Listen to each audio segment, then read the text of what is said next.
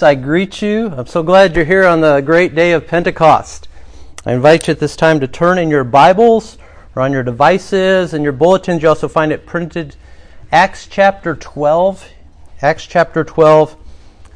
We're going to see here what happens when a little church prays together. So let me ask you do you believe that significant, serious, sizable, things can materialize when you are on your knees in prayer? Have we truly taken in the potency of corporate prayer as a church? Have we appropriated the power of people praying as one? It may help if I give a more recent example before we travel back in time to ancient Bible days. In the 1970s, the World Council of Churches sent a delegation behind the Iron Curtain. Some of us remember well the Cold War. These delegates were sent to investigate and to report on the state of the church under a hostile communist atheistic regime. William Willimon, he tells about how one of these delegates reported came back to him returned and reported to him how it was so bad off that all that was left with tiny, small gatherings in homes and a few other places. He said, and I quote, The church is just a bunch of little old ladies praying, a bunch of perfume makers. Let's fast forward a little bit to the 90s. Who here was stunned to watch communism collapse? You remember the statues of Lenin and Stalin being toppled, the ones that were in the public squares in Eastern Europe? Remember the Berlin Wall being turned to rubble? David Hasselhoff having a concert on top? Evil power was essentially pulverized. In his book, Your God is Too Safe, Mark Buchanan wrote this in response to that earlier report given to Willimon in the 70s. He said, Beware little old ladies praying. Secretly, they are revolutionaries who make Bolsheviks look like kindergartners. They comprise a veritable bomb making factory. I suggest we join with those little old ladies before we er, open up this word of power. Let's pray. Almighty God, we want to just stop and praise and adore you as our Creator. We marvel at the mystery that those holy angels are on tiptoes to see how through our Redeemer Jesus we have been made partakers of the divine nature. We now offer up our prayers through him, knowing that they are a sweet incense before you. And we do want to thank you for pouring out your Spirit, and that he is present, enabling us to worship you rightly. And we ask right now that our eyes might be opened, like you once did Gehazi, that we might see marvelous things. Our time is short, Father. Our need is so great. What we do not know, teach us. What we have not, give us. What we are not, make us. We pray for Jesus' sake. Amen. Now, hear the word of our God from Acts chapter 12. About that time, Herod the king laid violent hands on some who belonged to the church.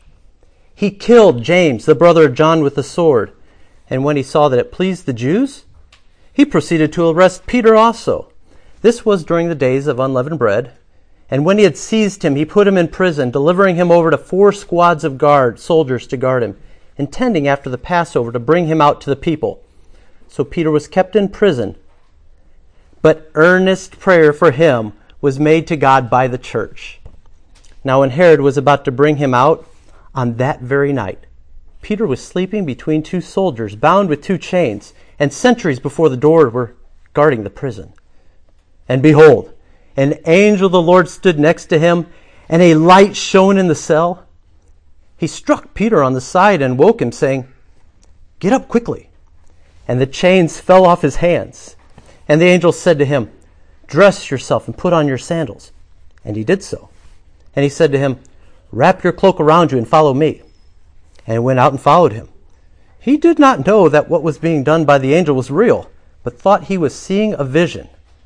When they had passed the first and the second guard, they came to the iron gate leading into the city. It opened for them of its own accord, and they went out and went along one street, and immediately the angel left him. When Peter came to himself, he said, Now I am sure that the Lord has sent his angel and rescued me from the hand of Herod and from all that the Jewish people were expecting. When he realized this, he went to the house of Mary, the mother of John, whose other name was Mark, where many were gathered together and were praying. And when he knocked at the door of the gateway, a servant girl named Rhoda came to answer. Recognizing Peter's voice, in her joy, she did not open the gate, but ran in and reported that Peter was standing at the gate. They said to her, You are out of your mind. But she kept insisting that it was so. And they kept saying, It is his angel. But Peter continued knocking. And when they opened, they saw him and were amazed. But motioning them with his hand to be silent, he described to them how the Lord had brought him out of the prison. And he said, Tell these things to James and to the brothers. Then he departed and went to another place. Now, when day came, there was no little disturbance among the soldiers over what had become of Peter.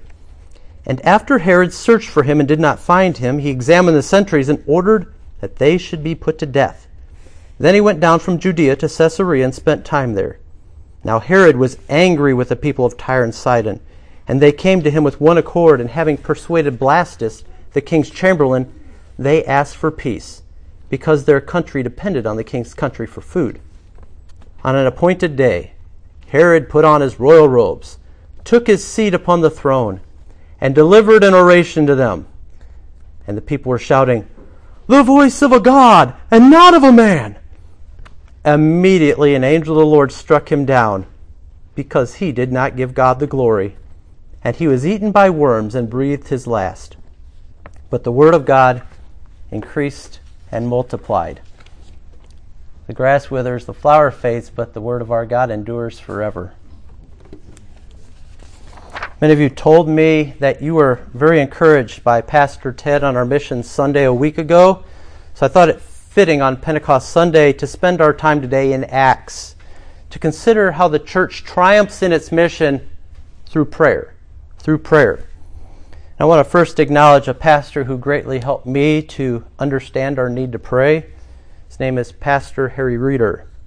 He died in a car accident and was just laid to rest last Wednesday. He was a wonderful pastor I knew well.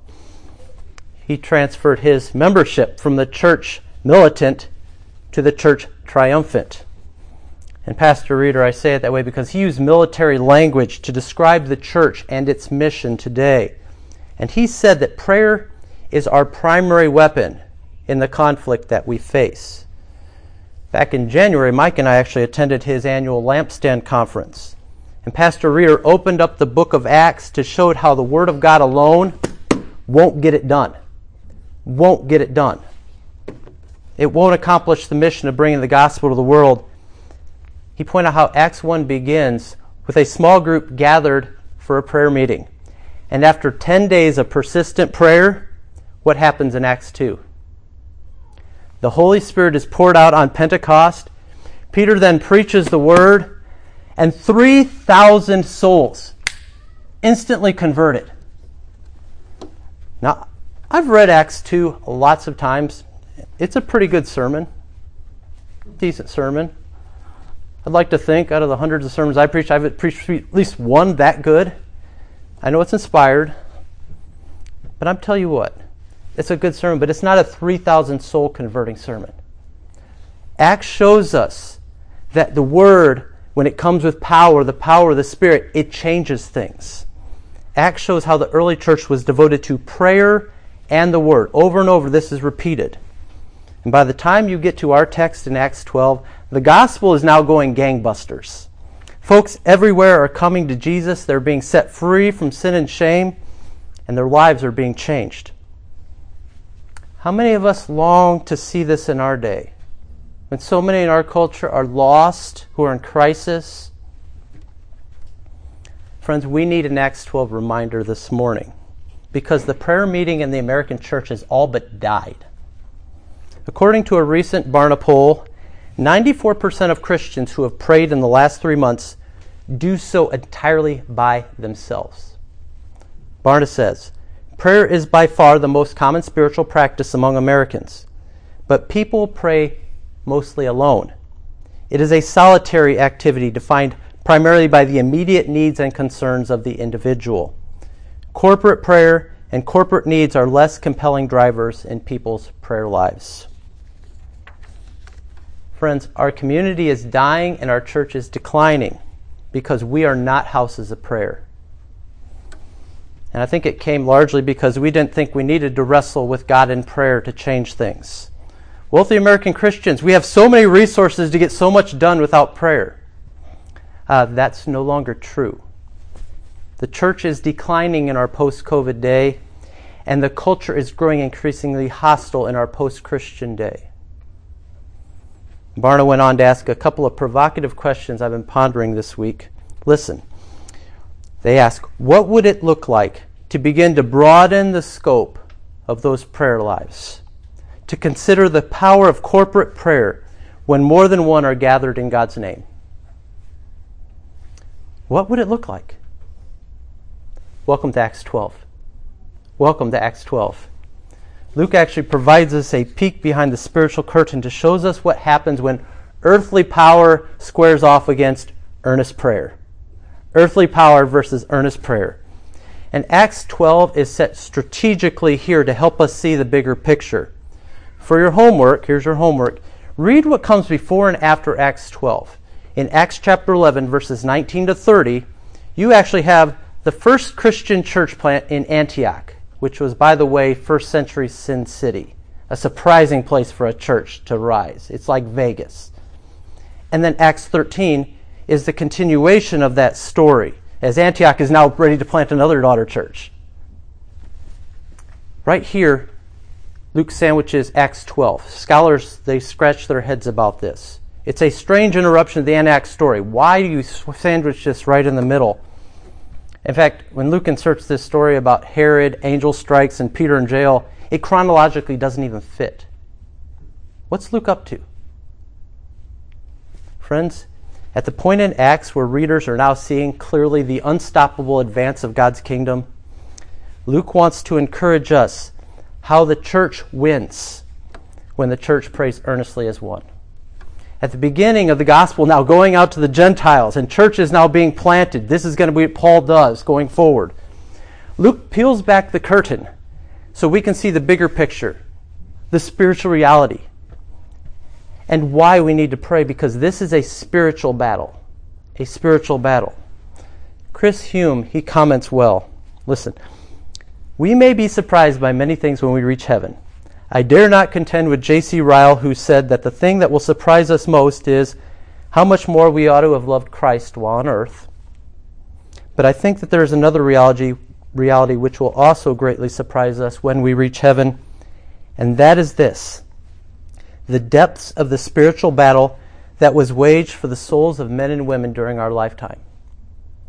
I think we will be surprised to realize the skirmishes and clashes that have occurred in the spiritual realm, and of which we perhaps unknowingly participated in via prayer. That's the first thing he says. Discipleship, evangelism, loving our brothers and sisters in Christ, a word of encouragement, a word of rebuke, sharing a gospel tract, speaking up for the weak, not giving in to sin. I think when we reach heaven, we will be like the servant of Elisha, who had his eyes open to see the fiery angelic army encamped around Dothan. That's a good quote. Luke inserts this story right in the middle of the Antioch one about angels and prayer so that we will see that we're in a spiritual battle that in fact is being played out on earth and mankind is the battlefield. Mankind is the battlefield. The scene is set. In verses 1 to 5, you have King Herod Agrippa, an egomaniac with enormous power. And he literally, in the Greek, stretches out his hand to do evil on the little church of believers. And in response, this little church of believers stretches out their hands in earnest prayer. Imagine being a believer facing a government approved, culturally endorsed purge. How in the world can a tiny little group proclaiming a different king possibly survive? It looks pretty lopsided. But the church is praying earnestly. Let me ask you do we pray earnestly? Do we even know what that looks like? Luke actually uses the same word to describe Jesus in the Garden of Gethsemane when he's sweating blood as the Father begins to press the wrath, the cup of wrath into Jesus' hands. He's praying earnestly, Father, take this from me. Earnest prayer, that's what it looks like. I actually saw it recently in the hospital. I was rounding in critical care, and I saw a weeping woman holding a patient's hand. Situation obviously wasn't good. I introduced myself, and she begged me to pray. And as I did, she was there with me praying earnestly. It's a humbling thing. Desperate for God to save him. Actually, that's where I learned how to pray in an Indianapolis hospital about six years ago. I remember sitting in the waiting room with a pile of books. I was preparing a, ironically, a sermon series on prayer. And I got a call to go back to see my wife, who was about to donate a kidney. And let me note, my wife has never had a surgery in her life. It dawned on me as I was signing a document saying that I wouldn't sue the hospital if my wife died, that I was completely helpless at this moment. And I saw the fear in her eyes. And I got down on my knees and I prayed one of the most heartfelt prayers I've ever prayed in my entire life. And I remember walking back to the waiting room thinking, how am I going to wrap my mind around getting on my sermon series? And it dawned on me. I just prayed. I just really prayed. And I'm trying to keep doing it. I'm trying to keep doing it. Not just in waiting rooms, because it continues all out here. There's so many people whose days on earth are numbered. And so are ours. Friends, I want us to understand prayer is not so much about duty and discipline as it is about desperation and dependence. Helplessness makes all the difference in the world so we can be an earnestly praying church. A church that will see lost neighbors and lost loved ones saved. And we have. Paul Miller writes You don't need self discipline to pray continuously, you just need to be poor in spirit. See your need. Like this little Jerusalem church that has no political help, no resources, no strategies all they got is prayer to save their pastors Pastor Peter, Pastor James. Herod actually had arrested Pastor James, one of the disciples of Jesus' inner circle. This is one of the main guys. And it's right to, I think, to assume they also prayed for James. Hard to imagine they didn't. Notice God didn't answer their prayer. Herod lays his hands on church members and decides hmm, what will be the public response to an execution of one of their head guys? So he executes James with the sword. And it pleased the Jews, which is why he's like, oh, this is great. I'm going to arrest Peter too. Prepare him for an encore. But he doesn't execute Peter right away. Notice it's Passover. Luke highlights Herod as a hypocrite. He's pretending to be God fearing before all the people. Oh, it's Passover. It's got to be holy time. Even as he's committing, commanding wicked atrocities. There's nothing new under the sun politically. That's another sermon. Back to prayer. Herod has just killed Pastor James. Imagine being them. God did not answer their prayer. How are we to think about this? How many of you can testify to being crushed by an unanswered prayer where you prayed your heart out? I have family members who are far from God, others who are victims of horrible injustice. I need Acts 5 to 12:5 today to see the example of this little church who despite unanswered prayer are still praying earnestly. Because I can get discouraged. Do you ever feel like I prayed wrong? Thought comes to mind that God's up there uh, grading prayers, you know. Is this intelligent enough, articulate enough Bible words? Is it pious and holy enough? Is this worthy of a reward? Sometimes I imagine God saying, Is that Irvin on the line again? Gabriel, will you change the channel to somebody south of the equator? I'm tired of this. That sounds silly, I know, but I find myself in Doubting Castle. When God doesn't answer my heartfelt prayers, I think I asked wrongly, or I believe Satan's lie. God doesn't love you, Joel. He's not even listening to you. But friends, Acts 12:5 is God inviting us to come to Him in earnest prayer. My question for you is do you believe that? He's inviting you to come to Him in earnest prayer. Maybe you don't. Maybe you're even on just the fence with this whole Christianity thing. You doubt God's love for you because of unanswered prayers, maybe because of your situation. Friend, don't look to your situation or your unanswered prayers or life's injustices to know God's love for you. Where do I look, Joel? You look to the situation that unfolded at Calvary's cross. That's where you look to see God's love for you. Where God sent his own son to die horribly for your sins, murdering his own son in the greatest injustice that has ever happened on human history. Jesus on the cross is how you can begin to make sense of your situation and your unanswered prayers. By the way, the Father didn't answer his own son's earnest prayer. Praise be to God, he did it. Because that was the best thing. Because it's actually the resurrection of Jesus. That's what becomes the catalyst for earnest prayer. Think about it. The resurrection of Jesus Christ, which just happened, shaped the prayer meetings of the early church. Eternal life shaped their prayer life. I think it was D.A. Carson who said, uh, Prayer meetings in the West began to die when our requests became more about keeping folks out of heaven than it was about saving folks from hell. Or in Peter's case, to set him free for the sake of the gospel that he could continue to preach the good news, God's mission to a dying world. After James died, I can imagine this group actually what, what happened to them? James, praise be to God, he's better off in glory, like Pastor Reeder right now. Praise be to God. He's better off, and I'm sure he's not missing one day on earth with me. Praise be to God. I think that's why Peter's literally asleep at the 11th hour. He's sawing logs. Anyone here, would you be sleeping if one of your closest friends was just executed and you're next on the chopping block in the morning? But this isn't Peter's first rodeo. He's been in jail a lot, actually and he's been praying a lot. Actually, recently talked with a dear saint who shared how she prays with tears every night for a loved one. And after she's done, she sleeps so good right afterwards. Maybe that's a word for some of us who struggle to sleep because of anxiety. We don't actually hand off our burdens to Jesus before we close our eyes, or we take them back immediately after and don't say, Sorry, Jesus, I took it back not Peter, who's sound asleep. So much so that boom, bright light in his eyes. He still doesn't wake up. the angel has to come and whack him.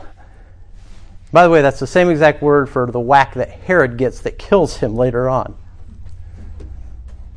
Peter, finally, he finds himself set free when he wakes up.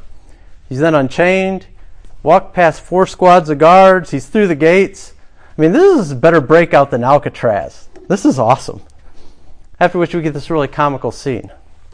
Here you have Peter, fresh out of prison, knocking at the door.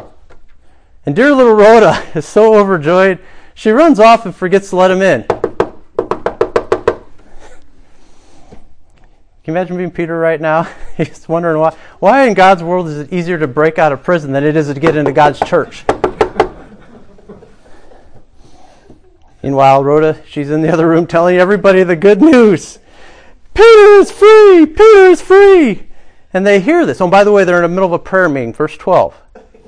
Peter is out. He's free. He's at the door. And they say, Of course, Rhoda. Praise be to God. That's what we're praying for. Why didn't you let him in? No, they don't. That isn't the response at all, is it? They've been asking God to save Peter's life. They have this smiling girl's report. They hear the knocking. But there's only two possibilities. Either the little girl's out of her mind, or Peter's ghost, his angel's here. Now, unless you're Rhoda or Peter, this is pretty funny, right? Luke wants us to laugh at ourselves when we lack faith in God, when we don't take in who it is we're really talking to. Am I right? Do we really take in who it is that we're talking to when we're bringing our situations before God, who we're inviting into our situations. We have access through Christ to petition the Almighty Maker of the entire cosmos. Think He can set people free? Far too often, we act like Father God is too weak or too ungracious, or we think that people are far too powerful or their hearts are too hard. But, Church of the risen Lord Jesus Christ, we have access to the Almighty God, our Heavenly Father, who reigns over everything, has total authority over every human heart. I stress this because our faith in God is 50% of the ingredients of prayer. Our faith in that God. Prayer is simply our coupling our helplessness to faith in Almighty God. Our helplessness plus faith in God equals earnest prayer. That's how simple it is. I think too often we focus on the act of praying, not who we're praying to. We're hoping our prayers themselves will change things. Here's the thing you've probably heard people say, prayer changes things. I know what they mean, but that's not right. The answer, the answer is not prayer changes things. Rather, God changes things through praying people. That's the right answer. It's actually been his plan all along. How he decided to grow his church, even today in an increasingly hostile culture. You realize he decided long before he would, before I was ever born, that he was going to reveal Christ's reign in northern Indiana in an old church building, old bank building. He decided that. Before I was even born, he decided he was going to plant a church right here. And I was born, suddenly I have this desire in my heart. Me and Mike, I remember sitting at a table with our wives. We began to pray. And look at this. Here we are. This was God's plan. And we have since seen multiple people set free to live for Jesus Christ here in this very place. Praise be to God. Beloved, Luke is showing us that a church on its knees is a powerful force because it couples weak men to the Almighty God, who is planning on bringing in his kingdom. Prayer is simply us catching up to what God has already ordained to come to pass. And we get a vision of real power at work in this age. Power against which men like Herod are no match. All their plans will come to nothing. It's actually what we see here. Embarrassed, Herod, you know, he kills these guards. He heads off to a place where he thinks he's still in control, can look good.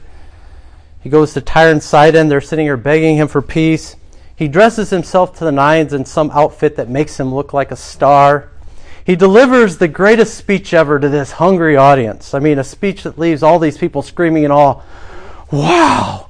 The voice of a God and not a man. It's funny, Luke doesn't even give us one little snippet of the greatest speech in Herod's history. There's no record. Not one word of this amazing speech. You know why?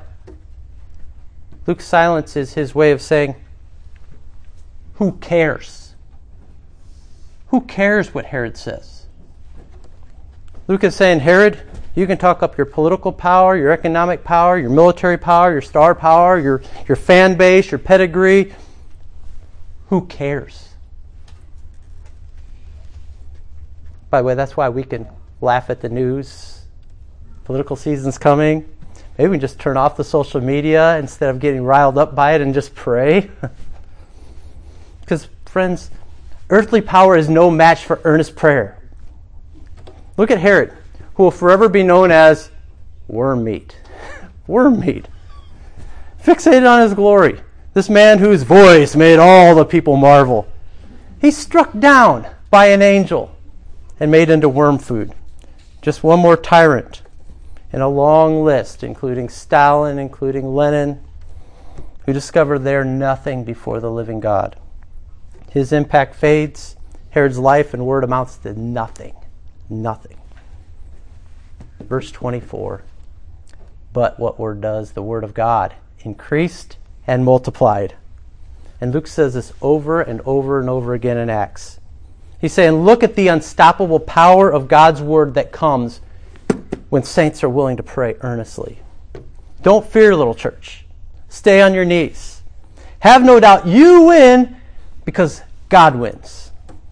And God will continue to grow his church as his word goes forth. This is a good reminder for pastors. Pastors don't grow God's church. The Word of God and prayer grows the church. So we as pastors need to be praying for the people. That's my first point of application, and that one's for me. That one's for me. We need pastors who pray for their people. John Owen says, I believe that no man can have any evidence in his own soul that he does conscientiously perform any ministerial duty towards his flock who does not continually pray for them. Let him preach as much as he will, visit as much as he will, speak as much as he will, unless God does keep him up in a spirit of prayer in his closet and family for them. He can have no evidence that he does perform any other ministerial duty in due manner, or that which he does is accepted with God. That one's for me. Got one for you. We need people who pray for their pastors, like we see here in Acts 12. I'll quote another pastor instead of speaking for myself. Charles Spurgeon said, I bless God that I have a valiant corps of friends who day and night beseech God's throne on my behalf. I would beseech you again, my brothers and sisters, by our loving days that are past, by all the hard fighting that we have had side by side with each other, not to cease to pray for me now what shall I do if you cease to pray for me? Let me know the day when you give up praying for me, for then I must give up preaching, and I must cry, Oh God, take me home, for my work is done. Spurgeon understands what Paul does.